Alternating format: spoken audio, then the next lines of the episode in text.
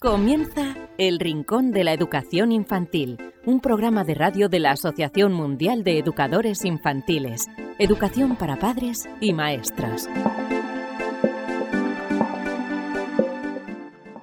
Hola a todos queridísimos amigos y seguidores del Rincón de la Educación Infantil, bienvenidos una semana más a vuestro programa favorito. Estamos seguros que sí, que somos vuestro programa favorito de educación infantil. Y en este programa número 201 os vamos a hablar de lo siguiente. Tendremos a Jorge Paredes, que es eh, maestro, y nos va a explicar cómo han llevado todo este tema de las clases online durante el confinamiento y también eh, nos, hablará de lo que bajo su punto de vista han sido puntos a favor, puntos en contra, en qué creen que se han equivocado y si están preparados, eh, preparados como centro para una nueva situación eh, similar, ya sea de, tamañas condiciones o, o, algo más reducido. Eh, eso y también tendremos, como siempre, a la psicóloga Elvira Sánchez que nos acerca estudios relacionados con el mundo de la educación infantil. Si queréis contactar con nosotros, rincóninfantil.org o también a través del formulario que tenemos en la página web en el apartado dedicado a la radio. ¿Cómo escucharnos? A través de los podcasts en iVoox, en iTunes, en Spreaker, en Spotify, a través del canal de YouTube de la Asociación Mundial de Educadores Infantiles y también a través de Radio Sapiens, donde todas las semanas em, se emite el programa. Recibid un fuerte abrazo de este humilde servidor que os habla, David Benito, un consejo y enseguida estamos charlando con Jorge Paredes. Dicen que los primeros libros son muy importantes para un niño, mejoran el vínculo entre padres e hijos, entre maestros y niños, desarrollan sus sentidos y su imaginación, enriquecen su lenguaje e incrementan su inteligencia. Sabemos que en ocasiones encontrar el libro que creemos más adecuado para un niño puede ser una tarea difícil. Por eso queremos facilitaros un poco las cosas con el proyecto 0 a 3 años de la editorial Bruño para que los más pequeños empiecen a poner nombre a todo aquello que les rodea y se diviertan aprendiendo. Unos cuentos llenos de magia y ternura con los que conocer el mundo. Un niño que crece rodeado de libros tendrá más posibilidades de amar la lectura y ser un gran lector. ¿Y si empezamos hoy a crear su primera biblioteca? Libros emocionales, libros para que el niño desarrolle su inteligencia emocional a través del descubrimiento de las distintas emociones, alegría, miedo, tristeza, etc. Libros manipulativos. En esta colección, padres y educadores encontrarán libros para incitar al niño al movimiento de sus manos y desarrollar su psicomotricidad, libros con piezas móviles que giran sobre sí mismas, libros con lengüetas, pop-ups, etc libros para desarrollar el lenguaje, cuentos para que los padres lean a los niños y para que desarrollen su lenguaje, aumenten su vocabulario y puedan conocer las principales emociones y rutinas. Libros sensoriales. En esta colección, padres y educadores encontrarán diversos libros para desarrollar los principales aspectos de las capacidades sensoriales de los niños, identificación de colores, texturas, etc. Libros lógicos, libros para que el niño desarrolle su inteligencia lógica a través de asociaciones, búsquedas, descubrimientos, etc. El proyecto 0 a 3 años de Bruño, recomendado por la Asociación Mundial de Educadores Infantiles, AMEIWAF. El Rincón de la Educación Infantil, la radio de la Asociación Mundial de Educadores Infantiles.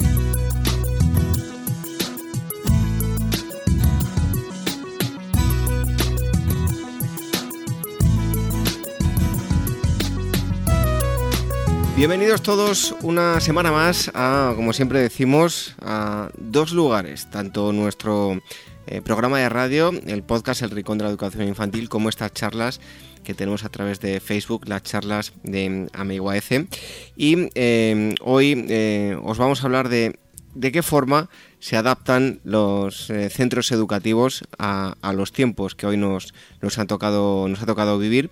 Eh, hoy con nosotros tenemos a mm, Jorge Paredes, él es eh, maestro en educación primaria e infantil con las especialidades de educación física y pedagogía terapéutica y con un doctorado en eh, convivencia, además de es el director del de CEIP Rosa Serrano de Paiporta.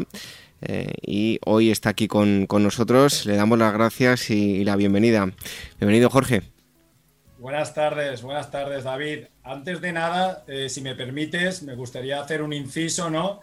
Y animar a todos y todas a asociarse CB, a MEI, la Asociación Mundial de Educadores Infantiles, porque están por y, para, por y para nuestros hijos y hijas y por y para nuestro alumnado, ¿no?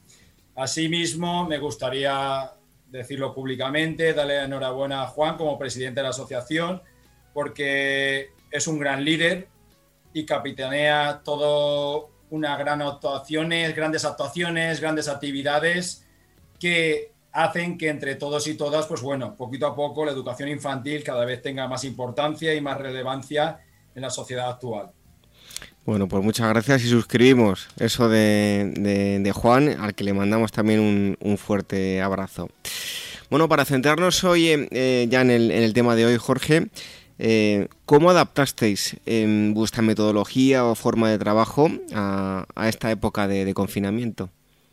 A ver, lo primero, eh, en líneas generales, creo que todos y todas no, es decir, era una situación nueva para todos, eh, pasamos de una educación presencial a una enseñanza remota, de emergencia, sin ningún tipo de planificación, de un día para otro.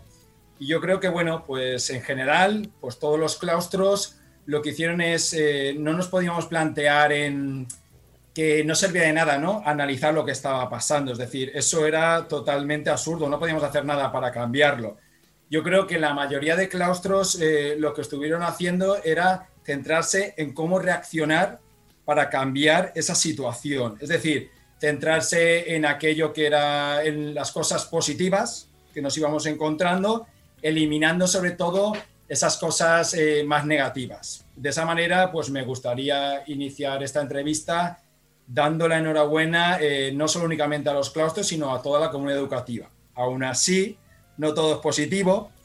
Yo creo que también es igual de cierto que desgraciadamente este confinamiento nos ha abierto los ojos a todos porque, demostrándonos un bajo nivel eh, a, nivel competencial digitalmente, es decir, de toda la comunidad educativa. Es decir, un nivel muy bajo a nivel de alumnado, de familias y sobre todo también de, de profesorado, ¿no?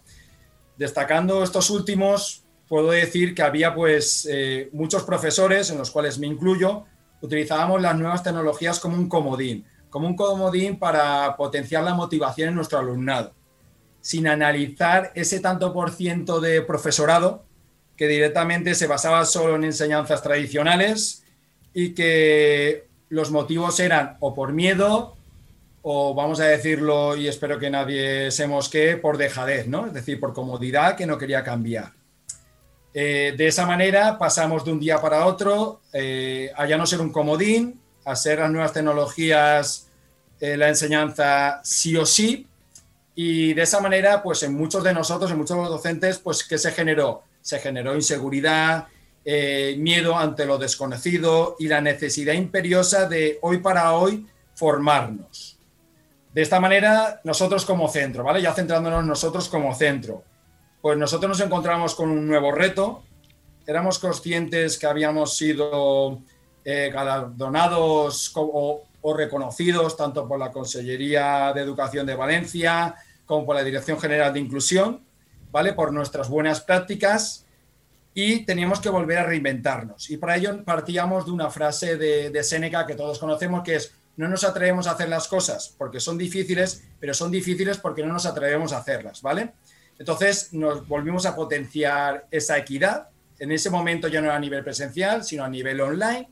Y entonces eh, todo eso hizo que nos basáramos por y para en un acompañamiento emocional.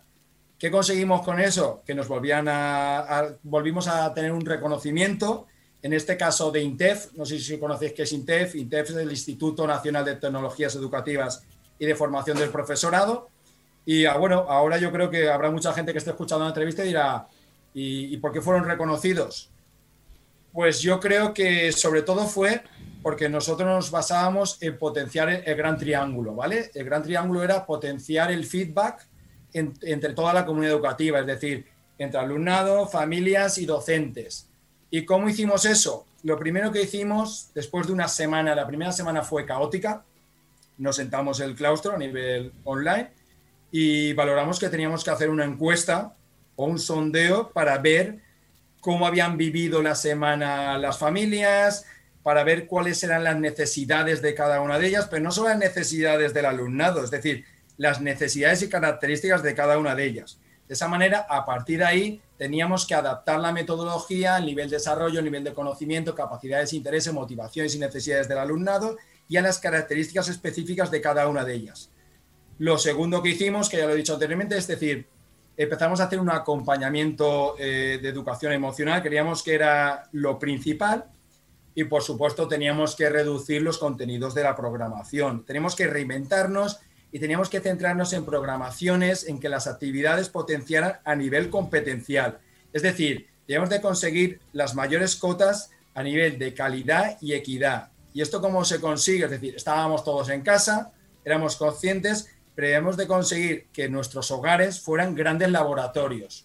Cualquiera de nosotros, analizándolo un poco, vería la cantidad de aprendizajes significativos que se pueden conseguir simplemente en una cocina, ¿vale? Es decir, definitiva para ir finalizando con esta, con esta pregunta, yo creo que la fórmula de nuestro éxito fue eh, basarnos en la fórmula de éxito de Víctor Cooper, ¿vale? Víctor Cooper que dice que habilidades y conocimientos suman, en este caso esto era algo nuevo para todos nosotros, con lo cual éramos conscientes que era una situación nueva, poquito podíamos aportar, pero la actitud multiplica. En este caso, la actitud del profesorado, de nuestro profesorado, tanto a nivel profesional como a nivel personal, fue de 10, y por eso me gustaría destacarlo, es decir, ese gran grupo humano en mayúsculas que fueron, y eso hizo que posteriormente la actitud tanto de las familias como del alumnado fuera de 10. Yo creo que fue eso más o menos nuestra pócima para poder ir día a día. Oye, eh, ahora te haré preguntas que tenemos aquí en un, pequeño de guion con los temas a tratar, pero me gustaría hacerte también una pregunta sobre todo de sensaciones.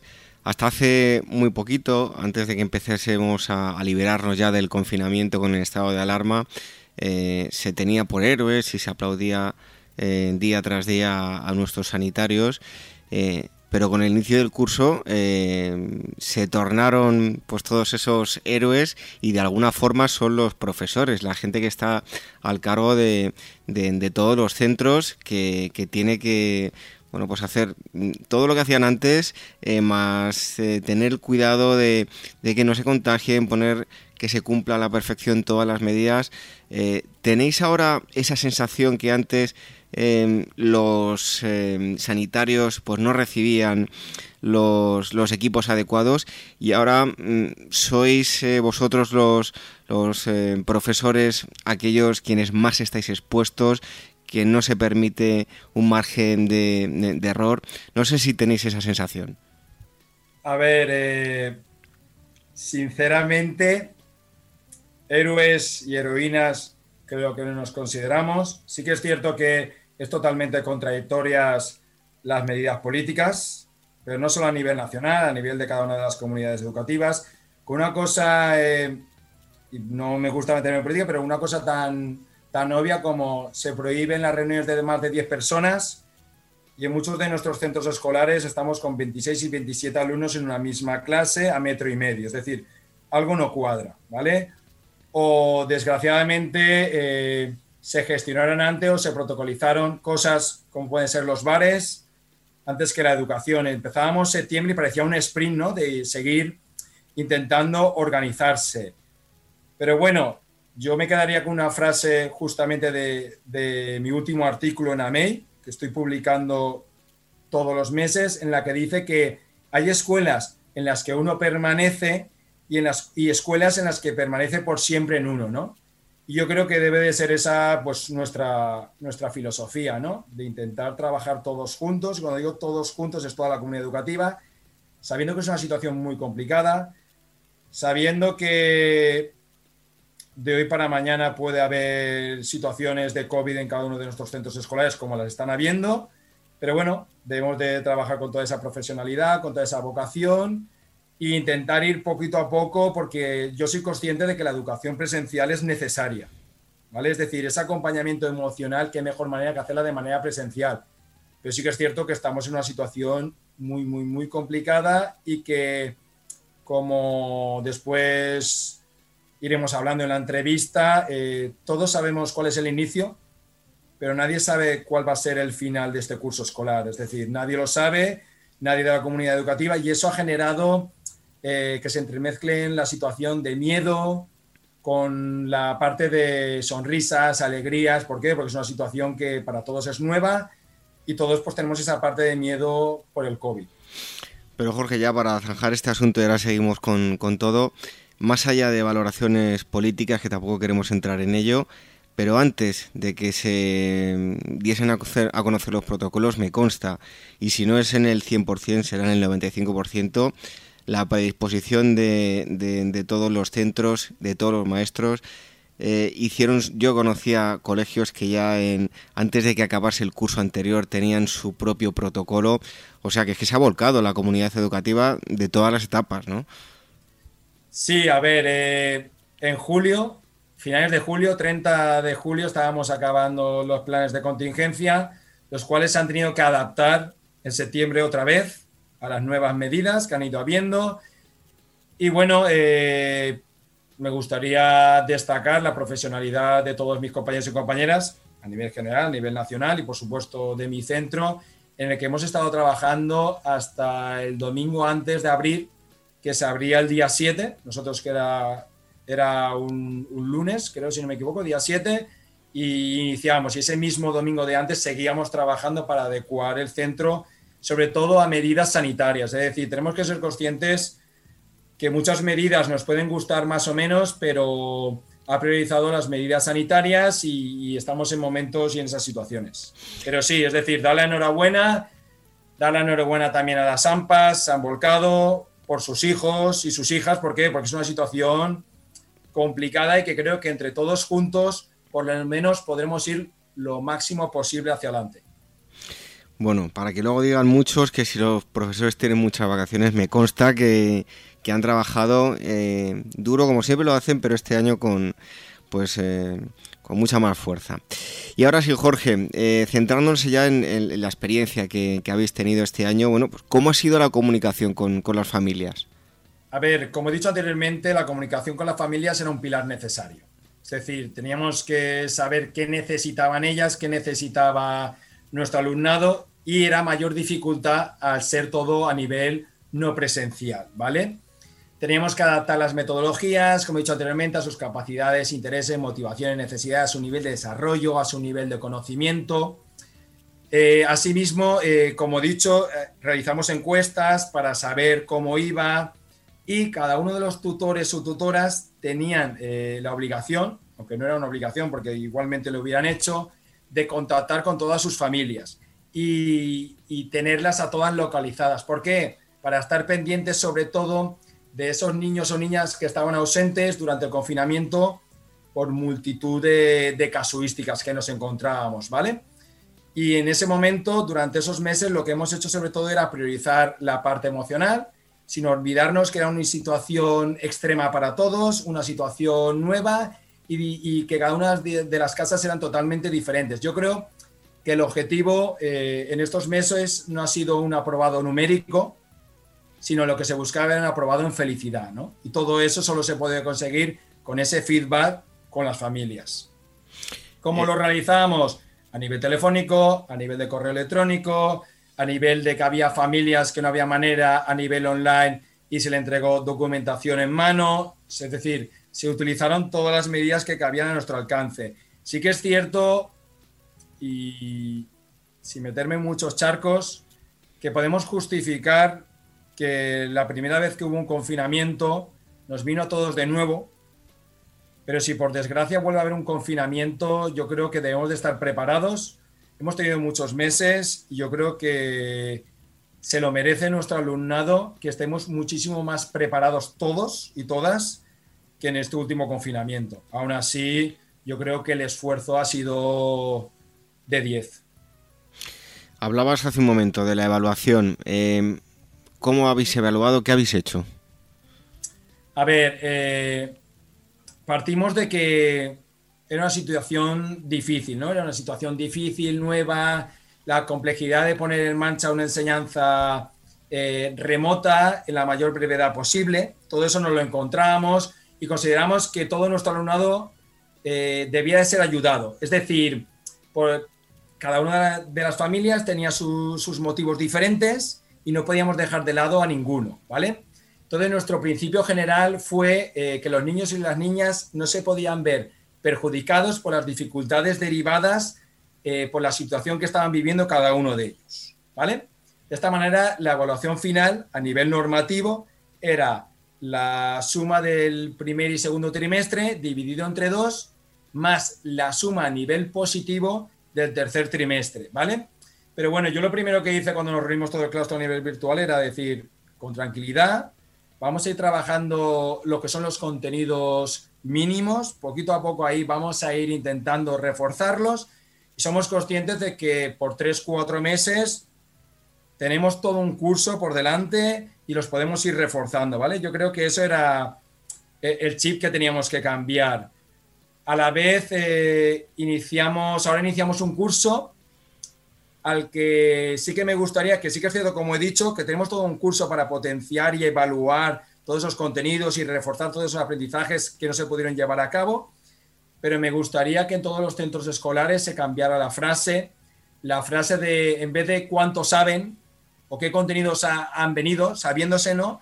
Por la frase de cómo están, cómo se han sentido, qué han necesitado, cómo se sienten ahora, qué necesitan. Es decir, yo creo que nos deberíamos de pasarnos horas y horas de conversaciones, de descubrimiento, de, que puedan expresar sus emociones, de ver cómo se han sentido. De esa manera, mostrarles que esa unión entre los docentes y alumnado sigue existiendo, que nos importa eh, saber cómo se sienten y desgraciadamente ya que no hay una normalidad organizativa, es decir, esa normalidad organizativa a día de hoy no existe en las escuelas, eh, yo creo que deberíamos de priorizar por la de los sentimientos para poder ofrecerles una normalidad, entre comillas, emocional, es decir, más tranquilizadora ante esta etapa que estamos viviendo en primera persona. Y por eso me quedaría con una frase que saldrá en mi próximo artículo en AMEI, que es que el alumnado ha vuelto físicamente separados, pero emocionalmente unidos. De esta manera yo creo que debemos de incidir en la evaluación, pero primero debemos de trabajar con nuestro alumnado en la parte emocional y que no pasa nada, que tenemos todo un curso escolar y que aquellos contenidos que no hayan sido adquiridos por nuestro alumnado tenemos mucho tiempo para poder conseguirlos. Jorge, esta situación ha sido nueva para, todos, para gente que iba al colegio, gente que trabajaba, que ha tenido que teletrabajar, en fin, no ha sido algo inédito, ¿no? ¿Cuáles han sido, eh, si es que crees que, lo, que los habéis tenido, eh, los fallos que, habéis cometido, qué hubierais hecho mm, eh, de, otra forma, qué harías o, qué no harías si nos vuelven a confinar? Y otra pregunta más en ello, ¿no? Eh, ¿Estáis preparando algo por si esta situación mm, se, repite? A ver, yo creo que es una pregunta de trivial, ¿vale? Es decir, somos conscientes que, fue una situación sin previo aviso, ¿vale? Eh, por eso he dicho que si vuelve a pasar ya, ya estamos todos, ya sabemos qué situación nos vamos a encontrar.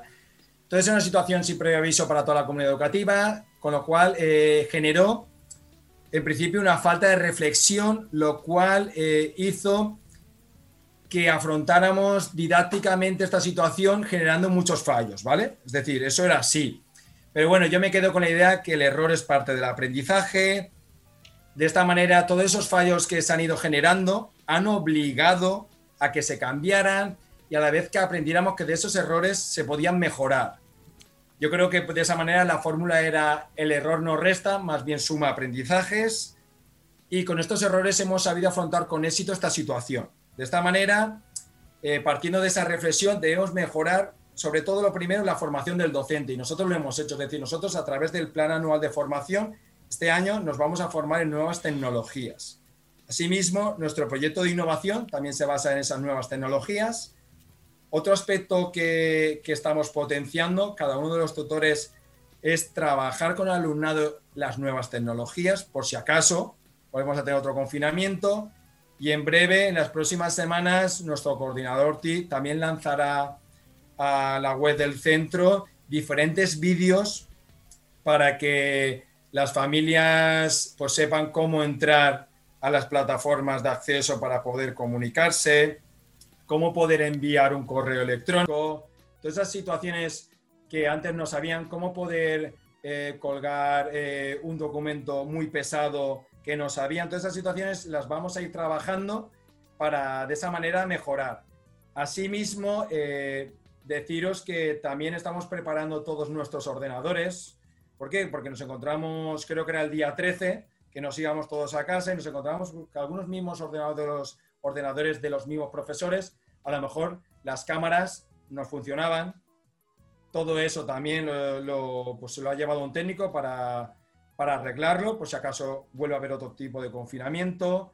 También hemos solicitado a la Consellería tablets para esas familias que tienen menores recursos económicos, lo que ya conocemos como brecha digital. Es decir, de esa manera estamos intentando trabajar para minimizar ante un posible confinamiento. Asimismo, las programaciones didácticas de este curso escolar le hemos dado, si puede ser, una vuelta más para intentar hacerlas más funcionales, más versátiles ante un posible nuevo confinamiento. Es decir, que nos permita seguir con actividades de forma online y, que y de forma presencial. Nos permita introducir esos nuevos métodos digitales. Es decir, yo creo que ahora mismo estamos en la obligación, todos y todas, de darle una vuelta más a la educación porque desgraciadamente cabe la posibilidad de un futuro confinamiento y si no es de un futuro confinamiento total, puede ser de un confinamiento parcial eh, de clases y yo creo que tenemos que atender con la mejor calidad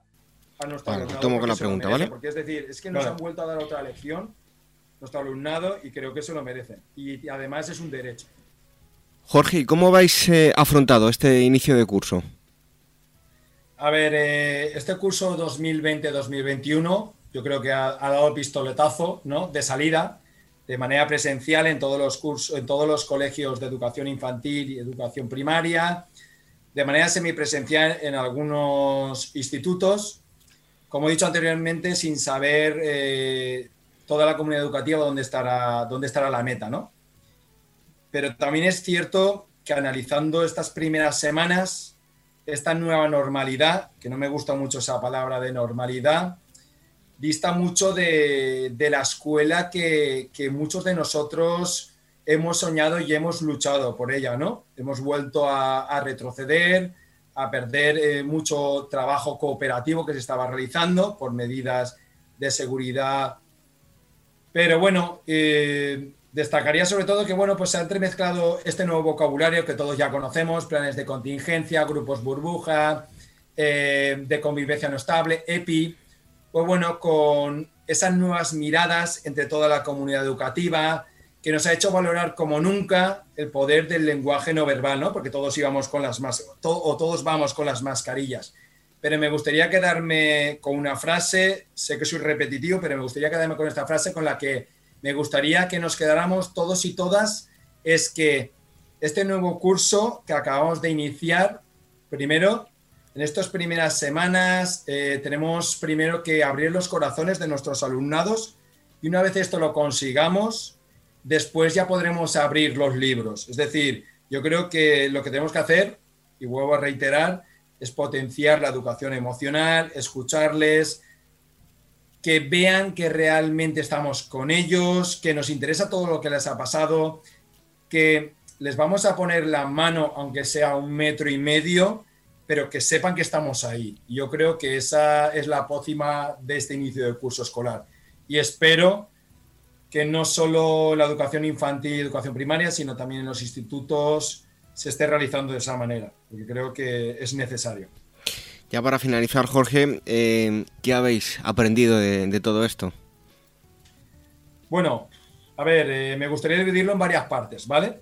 Primero a nivel personal. A nivel personal he aprendido que como en el ajedrez, ¿no? En la vida hay dos tipos de relojes, ¿vale? Eh, en uno de los relojes tiene lo de los minutos fantásticos y en otro, si me permites la palabra, son los minutos de mierda, ¿vale? Perdón por la palabra, pero tenemos por una parte los minutos fantásticos y los minutos de mierda, ¿vale? Y no depende que sean unos minutos o otros de, las situaciones, de eso o de las circunstancias, no, de eso no depende, depende de nuestra actitud. Es decir, y debemos de basarnos en esa energía positiva y yo creo que esa es la pócima, ¿no? Para seguir sumando esos minutos fantásticos. Yo creo que teníamos que valorar todos en estos meses la suerte que teníamos de estar sanos y la suerte que teníamos de poder estar con nuestras familias y todo eso, ¿vale? Entonces, a nivel personal, me quedo con eso. A nivel de, de director, yo me quedaría en que otra vez me han dado otra lección de que un gran líder no es aquel que dice aquellas cosas que tiene que hacer y posteriormente controla que se han hecho en tiempo y forma. Eso, eso no realmente no es un líder, ¿vale? Entonces yo creo que un gran líder es aquel que consigue, y más en esta situación que no era presencial, consigue ese gran ambiente que hace que moviliza todo el profesorado, aunque sea desde la distancia, para mejorar o para sacar lo mejor de cada uno de ellos, ¿vale?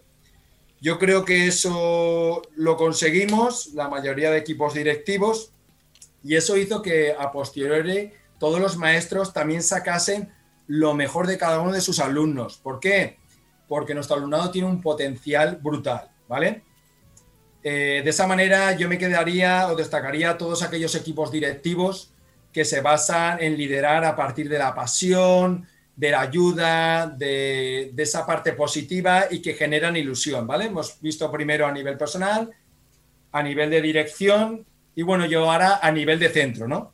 A nivel de centro, después de hacer la reflexión que hemos hecho todo el claustro y también con el consejo escolar, con la AMPA, eh, pues bueno, hemos aprendido que tenemos que transformar lo que pasa en nuestras aulas. De esta manera debemos de cambiar nuestra mirada, y debemos de centrarnos en todas aquellas oportunidades que nos salen y todas esas nuevas aventuras que se nos abren en el camino, ¿vale? Por eso debemos de ser conscientes de, debemos de planificar bien, debemos de priorizar, que es muy importante, el orden adecuado de las prioridades y lo más importante, que debemos de disfrutar de todas y todas, de cada una de las cosas que hacemos, ¿vale? Asimismo, otra de las cosas que yo creo que hemos aprendido todos, o eso espero, a nivel social, la importancia que tiene la escuela, ¿vale? Como institución socializadora y sobre todo compensadora de desigualdades. Por reiterar, se hablaba mucho de brecha económica, de brecha digital, y nos hemos dado cuenta del gran potencial que tienen las escuelas. Asimismo, eh, me gustaría destacar sobre todo, eh, que no lo dudaba, el gran, a esos grandes pequeños gigantes que nos han vuelto a dar una lección de responsabilidad y de adaptación. Es decir, pero que no se nos olvide ahora de preguntarles que qué piensan de esta nueva normalidad. Es decir, ahora lo primero que teníamos que preguntarles es qué piensan de esta nueva normalidad, que es, espero que así se haga. Otro aspecto en el que creo que hemos aprendido a nivel general es que la situación que estamos viviendo, ¿cómo la vemos? ¿Como una crisis o como una oportunidad?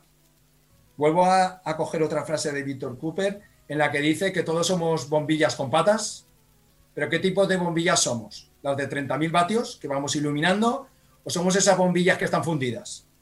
Yo creo que estamos en un momento en que todos tenemos que ser las primeras, esas bombillas de 30.000 vatios, para de esa manera iluminar y sacar eh, de, todas esas oportunidades de cambio, ¿vale? Es decir, yo creo que esto es una situación que nos tiene que hacer reflexionar para buscar entre todos ese cambio.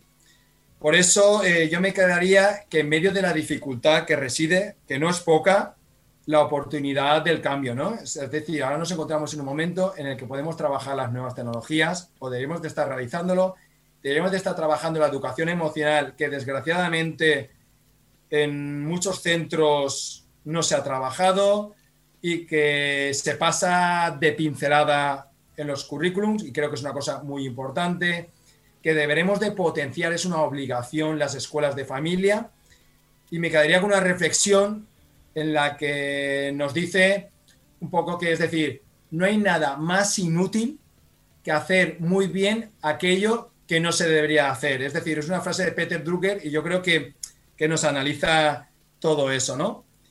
Eh, llegados a este punto, yo creo que debemos de alzar la voz, pero todos y todas, porque tenemos que reinventar la educación, tenemos que, que ser conscientes que evaluar es mucho más que calificar, de lo que habíamos hablado antes de evaluación. Lo mismo que aprobar y aprender no es lo mismo. Otra cosa que tenemos que aprender es esa.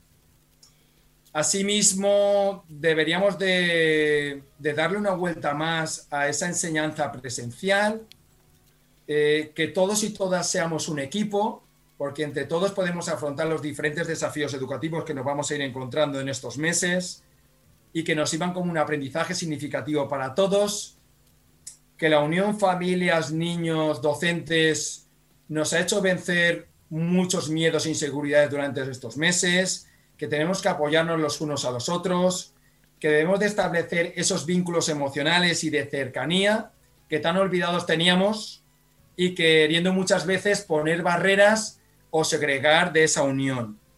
De esta manera, ya para ir poquito a poco ya finalizando, yo creo que hemos vuelto a las aulas con nuestra mayor defensa, que no puede ser otra que, que la sonrisa, la emoción, la ilusión, el cariño. Es decir, no hay ninguna pócima mágica que elimine este virus, pero sí que se crea magia al llegar a sus corazones. Y ya para ir finalizando, eh, me gustaría expresar una frase que leí hace tiempo o que escuché que decía, la vida es como ir en bicicleta, siempre hay que estar pedaleando y no hay que parar, ya que si no te caes, ¿no? Esa frase, yo la he oído más de una vez, en la que yo creo que esa, esa afirmación, yo por lo menos me atrevo a decir que no estoy de acuerdo. Yo creo que estamos en tiempos, o en los tiempos en los que vivimos, lo primero que tenemos que hacer es revisar nuestras bicis, eh, hinchar las ruedas, mirar cuál es el mapa para saber qué camino debemos seguir. Y esto extrapolado a la educación eh, es que debemos de pararnos a pensar con el único objetivo de que todas y todos juntos superemos los diferentes obstáculos que nos encontremos en el camino. De esta manera, pues bueno, eh, como era la última frase, o sea, como era la última pregunta, me gustaría despedirme diciendo que me siento maestro de los pies a la cabeza, ya que además de ser mi trabajo, por eso lo de superhéroe y superhéroe, tengo la suerte que lo soy por orgullo y por vocación. Jorge, y ahora sí, ya una última pregunta para terminar, más que pregunta comentario, hablabas de la preparación ante algo eh, bueno, eh, que nos pueda ocurrir. Ya no estamos hablando de un confinamiento, pero eh, como en muchos centros se, ha hecho y ha funcionado muy bien por el momento, que son esos grupos burbuja, se ha confinado a, 20 niños de una clase o, los que sean, pero en, muchos, eh, en muchas escuelas se ha confinado únicamente a esa clase. Claro, hay que estar preparado ya no a un confinamiento, un estado de alarma, pero si una clase está confinada, tiene derecho, aunque esté en casa, a estar recibiendo las, las clases. Por eso lo que he comentado anteriormente, se debe este año creo que todos los centros escolares se debe de potenciar esa formación al profesor de nuevas tecnologías. Se debe de hacer también potenciar las escuelas en familia en nuevas tecnologías, es decir, eh, deben de tener esos recursos por si acaso durante ya no un confinamiento general, sino durante 15 días están en esa cuarentena. También debemos de preparar al alumnado, tenemos que darle la vuelta a las programaciones. Eh, estamos en el siglo XXI y aún en muchos centros escolares no se trabaja a nivel competencial. Yo creo que tenemos ahora mismo que dar esa vuelta a todo eso porque desgraciadamente a la mayoría de los centros escolares más pronto o más tarde nos vamos a encontrar con esa tesitura de que vamos a encontrarnos clases que se confinen durante un tiempo, una cuarentena. Entonces yo creo que nos tenemos que estar preparando. Yo tengo la suerte que, como he comentado anteriormente, de que tengo un grupo humano excelente, que está muy concienciado en esta situación y que por eso eh, lo está haciendo. Bueno, pues interesantísimo toda esta experiencia que nos ha trasladado eh, Jorge Paredes. Muchísimas gracias por haber estado aquí con nosotros en estas charlas de Amigo AF. También mm, pertenecen al podcast El Rincón de la Educación Infantil. Volvemos a dar de las gracias y te esperamos aquí pronto en amplias plataformas. Gracias a vosotros y ya sabéis que las puertas de mi casa las tenéis abiertas para cuando necesitéis. Un fuerte abrazo. Gracias.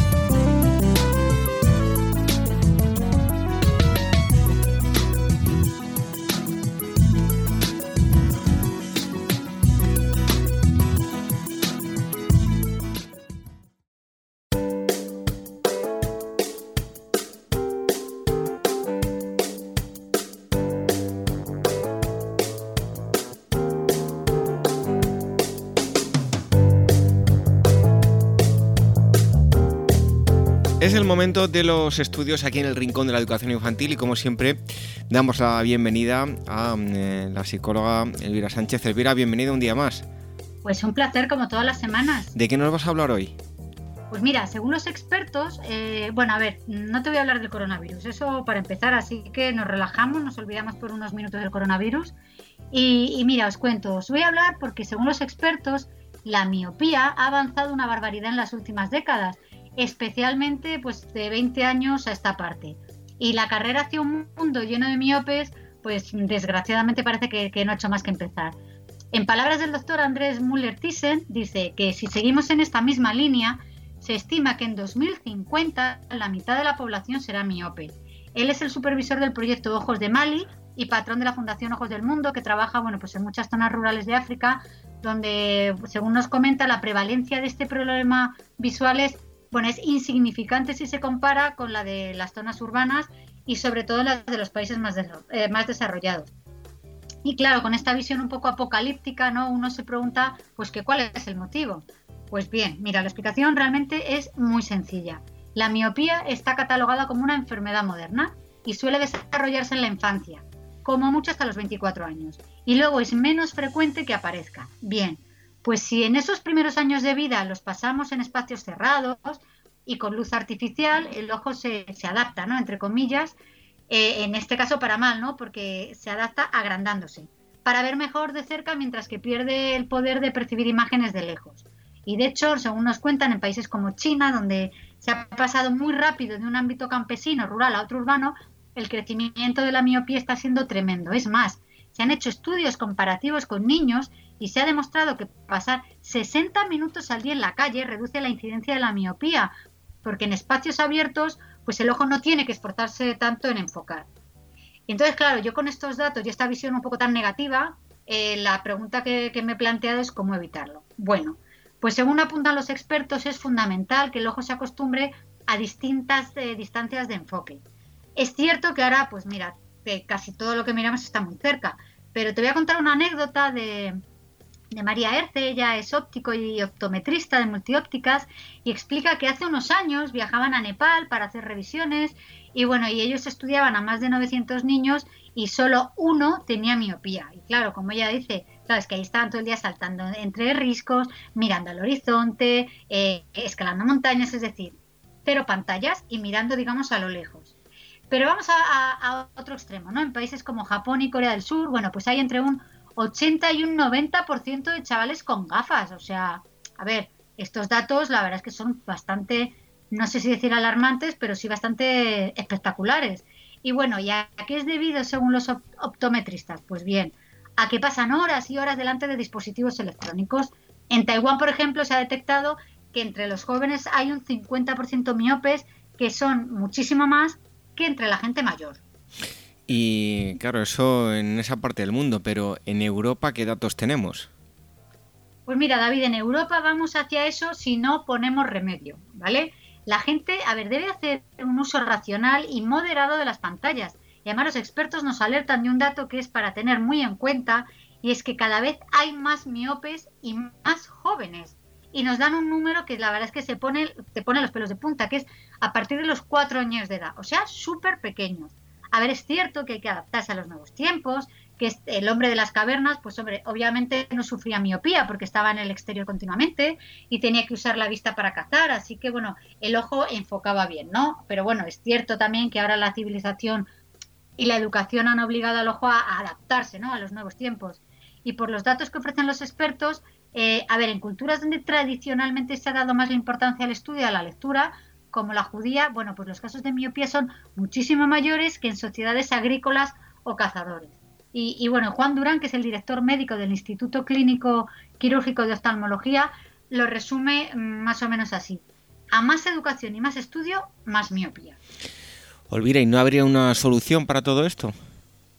Mira, pues el caso es que, a ver, este problema visual eh, dicen que la miopía no tiene cura más allá de que te operes, ¿vale? A ver, no hay nada que normalice el tamaño del ojo una vez que se ha agrandado. Eh, podemos usar gafas, eh, lentillas y, bueno, otras soluciones compensatorias o bien directamente la cirugía. Y que también dicen los expertos que influye el factor genético a la hora de ser miope. Pero sí se puede hacer algo. Y primero, es importante la prevención, sobre todo en edades tempranas. Te recuerdo el dato, con cuatro años ya empiezan a haber niños miopes. Madre mía, es que con cuatro años ni siquiera han pasado primaria, están todavía en la etapa de la educación infantil. Y luego dicen de los cuatro a los seis años ya se pueden empezar a hacer revisiones. O sea, no tardemos en llevar a los niños a hacerse revisiones. Yo al mío, con cuatro años ya, ya has hecho revisiones y es verdad que no le ponen letras, porque que lo acierte es más debido al azar que a que realmente lo sepa, pero les ponen dibujitos. Entonces, a ver, desde edades tempranas se puede detectar la miopía y si se detecta pronto, se puede, a ver, quizá no curar, pero sí ralentizar su avance. Y por supuesto los expertos eh, concluyen no abusar de las pantallas. Y además os recuerdo que hay varios estudios de los que ya hemos hablado aquí en nuestros podcasts que afirman que el consumo de contenidos a través de las pantallas superior a dos horas diarias, que si nos ponemos a pensarlo, realmente eh, no es tanto, si analizamos el número de, horas que, pasan los niños frente a la pantalla y vamos sumando dos horas diarias, no es tanto, en niños menores de 5 años ha sido vinculado con un mayor riesgo de sufrir no solo miopía, sino también problemas de atención. Bueno, pues un problema generalizado y con el paso de los años, eh, me quedo con eso, ¿no? A más estudios, eh, pues eh, más miopía. Pero si podemos evitarlo eh, con, el uso de las nuevas tecnologías, no, no, saturando a los niños, pues, pues, mucho mejor. Son los estudios que nos acerca la psicóloga Elvira Sánchez. Elvira, muchas gracias y hasta el próximo día. Pues un placer como todas las semanas.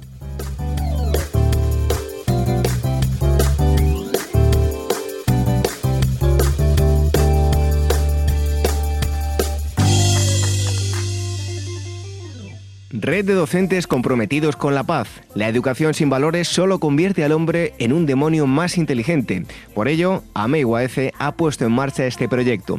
Un docente comprometido con la paz es un profesional de la educación infantil o primaria que sabe y cree que la docencia es la tarea que más puede transformar la sociedad y que quiere conseguir un mundo mejor, más justo, más equitativo, más amable y en consecuencia más feliz.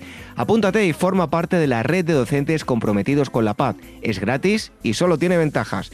Visita la siguiente web uaece.org barra docentes comprometidos. Como dijo Nelson Mandela, la educación es el arma más poderosa que puedes usar para cambiar el mundo. Red de docentes comprometidos con la paz. El Rincón de la Educación Infantil, la radio de la Asociación Mundial de Educadores Infantiles.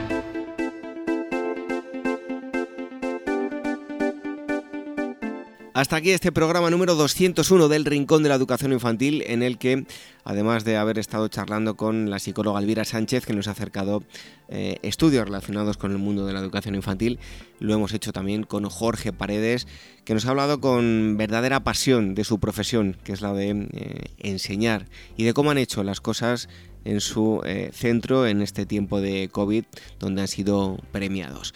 ¿Cómo contactar con nosotros? A través del email rincóninfantil.org, también a través del formulario que tenemos en eh, en el apartado dedicado a la radio, y cómo escucharnos a través de los podcasts en iVoox, en iTunes, en Spreaker, en Spotify, a través del canal de YouTube de la Asociación Mundial de Educadores Infantiles y eh, a través de Radio Sapiens, eh, donde cada semana se emite el programa. Y como no, las entrevistas podéis no solo escucharlas, sino verlas a través de eh, Facebook. Volvemos a reencontrarnos dentro de siete días aquí en el Rincón de la Educación Infantil. Hasta entonces, que seáis muy felices. Adiós.